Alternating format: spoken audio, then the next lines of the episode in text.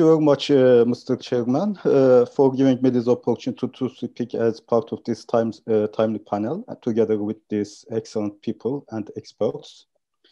In this short presentation, I would like to focus on uh, the political trajectory followed by Erdogan and political Islamists uh, to establish a full-fledged Islamo-fascist uh, regime in Turkey.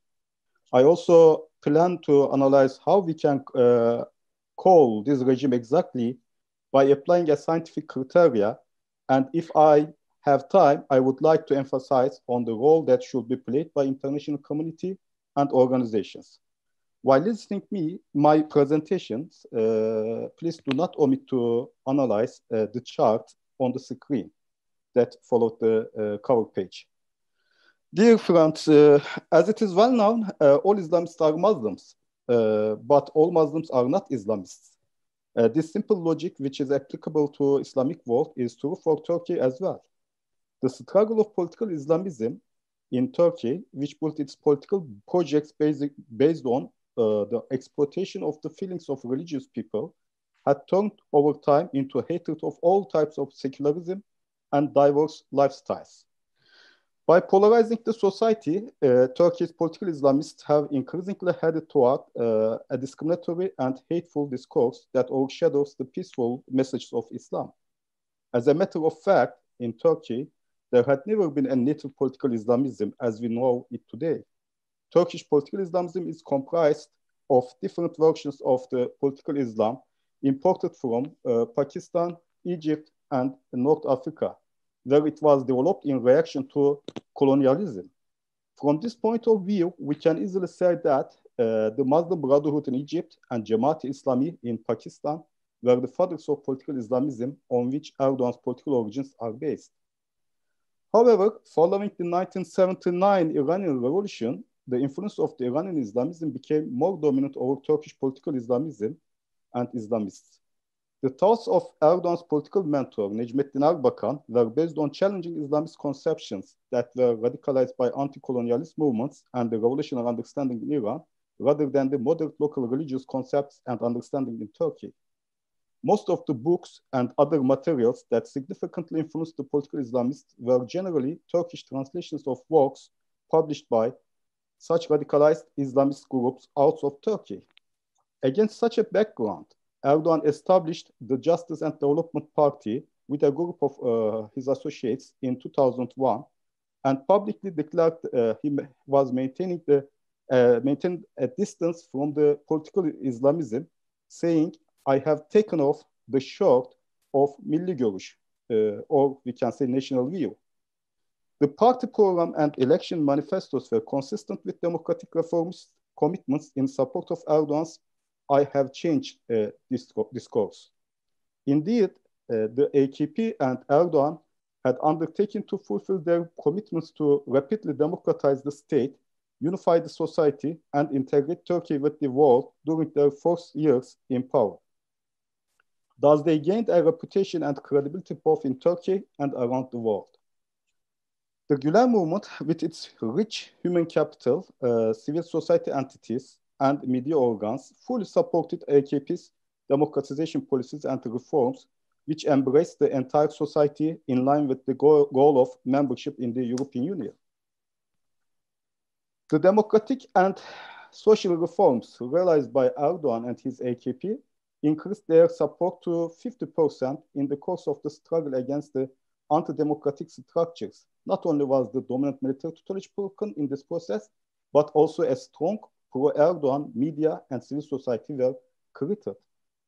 After seeing 50% popular support for AKP in 2011 elections, in which his party competed by promising to draft a new democratic constitution, Erdogan realized a great opportunity lay before him Instead of using this opportunity in line with the expectation of democratic circles to fulfill commitments he made before the elections, Erdogan utilized this opportunity to return to his ideological factory settings.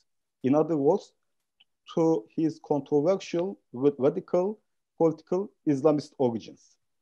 The Arab revolts that erupted in early 2011 also led to the inclusion of imperial motivations. He used proxy groups and organizations to influence political developments in several regional countries. As in the case of Syria, since he could not afford the cost of his illegitimate activities with legitimate public funds, he embarked on uh, both national and international black money and bribery operations, including laundering black money from the illegal oil trade conducted by Iran, which was under UN sanctions.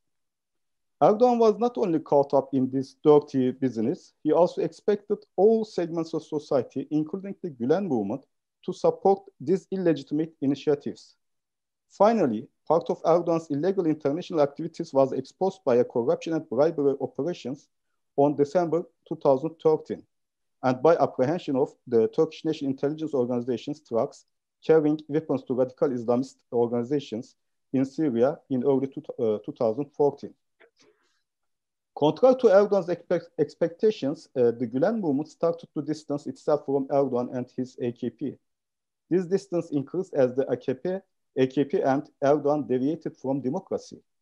Because of this divergence, Erdogan launched a witch hunt to annihilate the Gulen movement. Erdogan has argued that the December 2013 corruption operations were a coup to topple, topple his government despite the abund abundance of evidence. He claimed the graft and bribery operations were carried out by police, prosecutors, and judges who were close to the Gulen movement, and he embarked on the demolition of uh, state mechanism and judiciary. He also launched an intense, systematic, and widespread campaign of hatred to discredit uh, the Gulen movement. Unfortunately, his efforts were facilitated by shutting down all media organs opposed to him, and Erdogan became the only voice appealing to the society.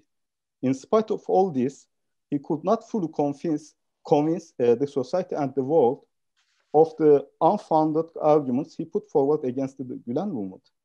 Therefore, by plotting a Greek conspiracy on July 2016, he attempted to achieve his ultimate objective as a gift by God.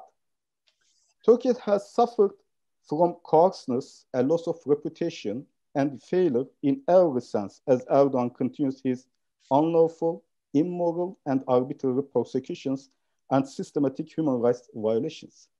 Turkey's prestige and credibility has been devastated along with all its democratic institutions and uh, principles. After Gulen movement distanced itself, Erdogan first tried to ally with the Kurdish political movement in order to accumulate more popular Uh, power. However, following the corruption scandal in uh, 2013, he desperately needed to search for new partners who had more influence in the judiciary, the military, and the state bureaucracy. So he tried to find the support he needed from the traditional ultranationalists, neo-nationalists, and Eurasianists with their presence in the bureaucracy, army, judiciary, civil society, and the media in order to destroy both the Kurdish political movement and the Gulen movement. Erdogan established a pragmatic alliance and an ideological synthesis with these circles, which have racist and fascist leanings. Now, the Erdogan regime started to sit on a troika of political Islamist, ultranationalist, and Eurasianist discourses. Those three extreme ideological camps, which were united as anti-West, anti-Christian, anti-Semitic, anti-Kurd, and anti-Gulen movement, constituted the main elements of Erdogan's Islamo-fascist regime.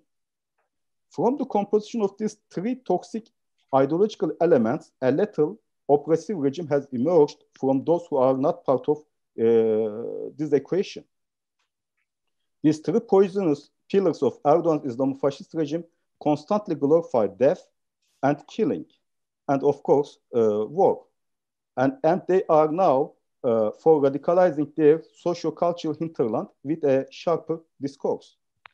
After transformation of the Turkish political system, system to one man rule, one man rule under the name of so-called presidential system, I have analyzed Erdogan regime by looking at the well-accepted criteria for dictatorship, as we have done since the beginning of this presentation.